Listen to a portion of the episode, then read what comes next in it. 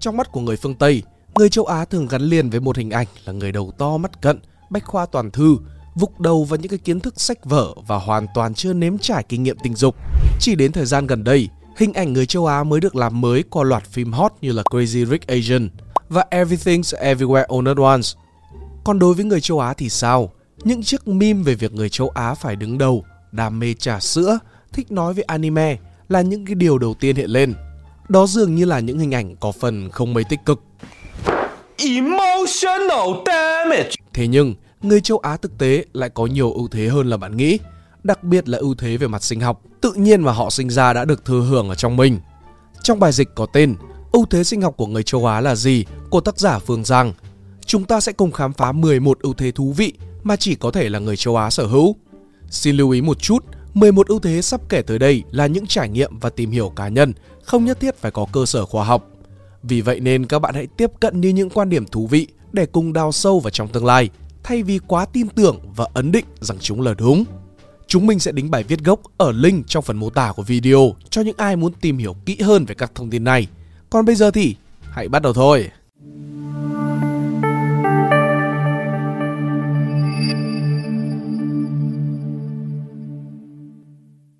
một Mùi cơ thể nhẹ nhàng Ưu thế sinh học thú vị đầu tiên về người châu Á, đặc biệt là người Đông Á, đó là họ có mùi cơ thể nhẹ nhàng. Đa số dân Đông Á, bất kể là nam hay nữ, đều có mùi mồ hôi khá nhẹ, không quá khó ngửi. Chúng tôi rất ít phải mua lăn khử mùi vì cái lý do này. Nhưng được cái này thì ắt là sẽ mất cái kia. Sự thật là càng nhiều mùi cơ thể thì khả năng tạo sữa mẹ ở người càng lớn. Tuyến vú giống như là một dạng biến thể của tuyến mồ hôi đầu tiết có liên quan trực tiếp đến khả năng tạo ra sữa mẹ. Bởi vì vậy, tỷ lệ không đủ sữa mẹ ở phụ nữ Đông Á cao hơn đáng kể so với phụ nữ phương Tây. Nguyên nhân chính là do hiện tượng đột biến trong gen loại bỏ mùi cơ thể.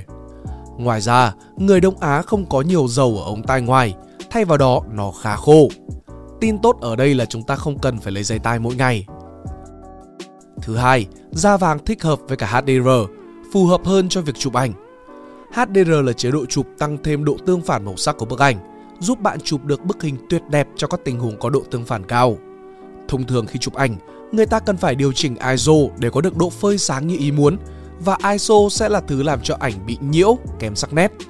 Thế nhưng, làn da vàng của người châu Á khó bị phơi sáng quá mức khi chụp ảnh. Trong các tấm hình, làn da vàng vẫn giữ được toàn bộ các chi tiết của vùng sáng và đổ tối với độ tương phản tuyệt vời. Nó có thể thích ứng với các khung cảnh khác nhau và không bị hạn chế nhiều về loại ánh sáng. Da vàng không đòi hỏi nhiều cho việc cân bằng trắng và cũng phù hợp để chụp chung với hầu hết mọi người. Da đen với da vàng, da vàng với da trắng, vân vân. Thứ ba, vẻ bề ngoài nhìn trẻ trung. Đã bao giờ bạn tự hỏi là tại sao người châu Á luôn nhìn trẻ hơn hẳn so với người phương Tây, dù họ ở cùng một độ tuổi và giới tính hay là chưa?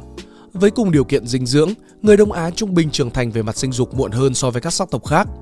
Một người đàn ông Đông Á 28 tuổi có thể trông như là anh Tây 18 tuổi. Bởi vì người Đông Á là dạng hoàn thiện nhất, là ví dụ rõ rệt nhất của khái niệm chậm phát triển sinh lý.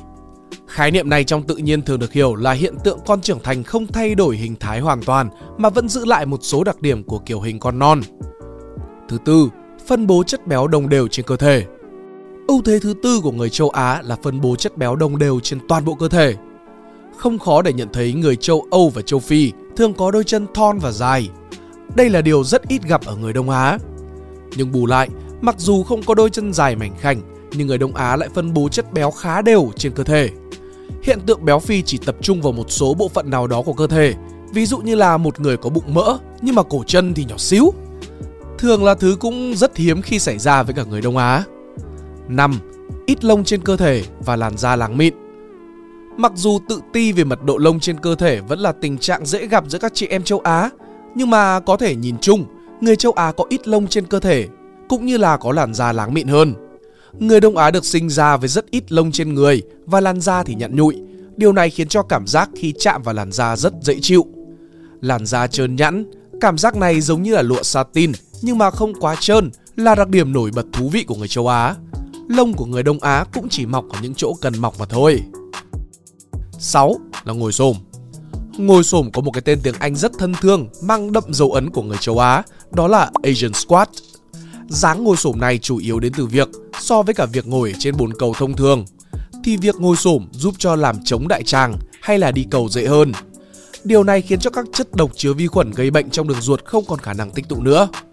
Và như thế cũng có nghĩa là dân Đông Á dễ dàng giải quyết nỗi buồn ngoài thiên nhiên hơn. Trong khi người phương Tây nếu trong hoàn cảnh phải đi cầu ở một môi trường tự nhiên ấy thì họ sẽ phải ôm gốc cây cho chắc chắn do họ không thể ngồi xổm một cách vững chãi được. Hãy thử tưởng tượng nếu như đây là trường hợp họ đang đóng quân ở trong rừng. Ngoài ra, nói về quân đội, ngồi xổm cũng giúp cho binh lính di chuyển nhanh hơn trong các bong ghe thấp, từ đó giúp thay đổi vị trí bắn nhanh hơn. Người da đen và da trắng không thể làm điều này, nên lính của họ sẽ chậm hơn ở trong bong ke, thậm chí là phải quỳ và bò thì mới di chuyển được. Cũng liên quan tới dáng ngồi xổm, người Đông Á khi sinh ra có cơ thể phù hợp với động tác bật tôm, nghĩa là họ có phản ứng tốt hơn về mặt thể chất, tức là họ là những cái người khá nhanh nhẹ. 7. Thể chất bẩm sinh tốt hơn trong việc kết hợp, giữ thăng bằng và nhanh nhẹn. Ưu thế tiếp theo của người châu Á là về thể chất bẩm sinh trong việc tương thích cho các môn thể thao khác nhau. Những môn thể thao mà người Đông Á chơi rất tốt đó là bóng bàn và cầu lông. Bởi vì chúng là các môn thể thao tránh tiếp xúc vật lý trực tiếp, tập trung vào việc cần phải duy trì thể chất cân bằng, yêu cầu sự bền bỉ, tốc độ di chuyển và quan trọng hơn hết là kiểm soát chính xác các nhóm cơ nhỏ ở cổ tay. Về phương diện thể chất, người Đông Á là chùm trong bộ môn gọi là súng ngắn chiến thuật cự ly 10m. Thử nghĩ về những kẻ đối đầu khó khăn nhất của quân đội Mỹ mà xem. Đó là kamikaze hay là những cuộc tấn công cảm tử của Nhật trong Thế chiến thứ hai. Đó là quân viện trợ chống Mỹ viện triều của Trung Quốc trong chiến tranh Triều Tiên. Đó còn là Việt Cộng ở trong chiến tranh Việt Nam. 8.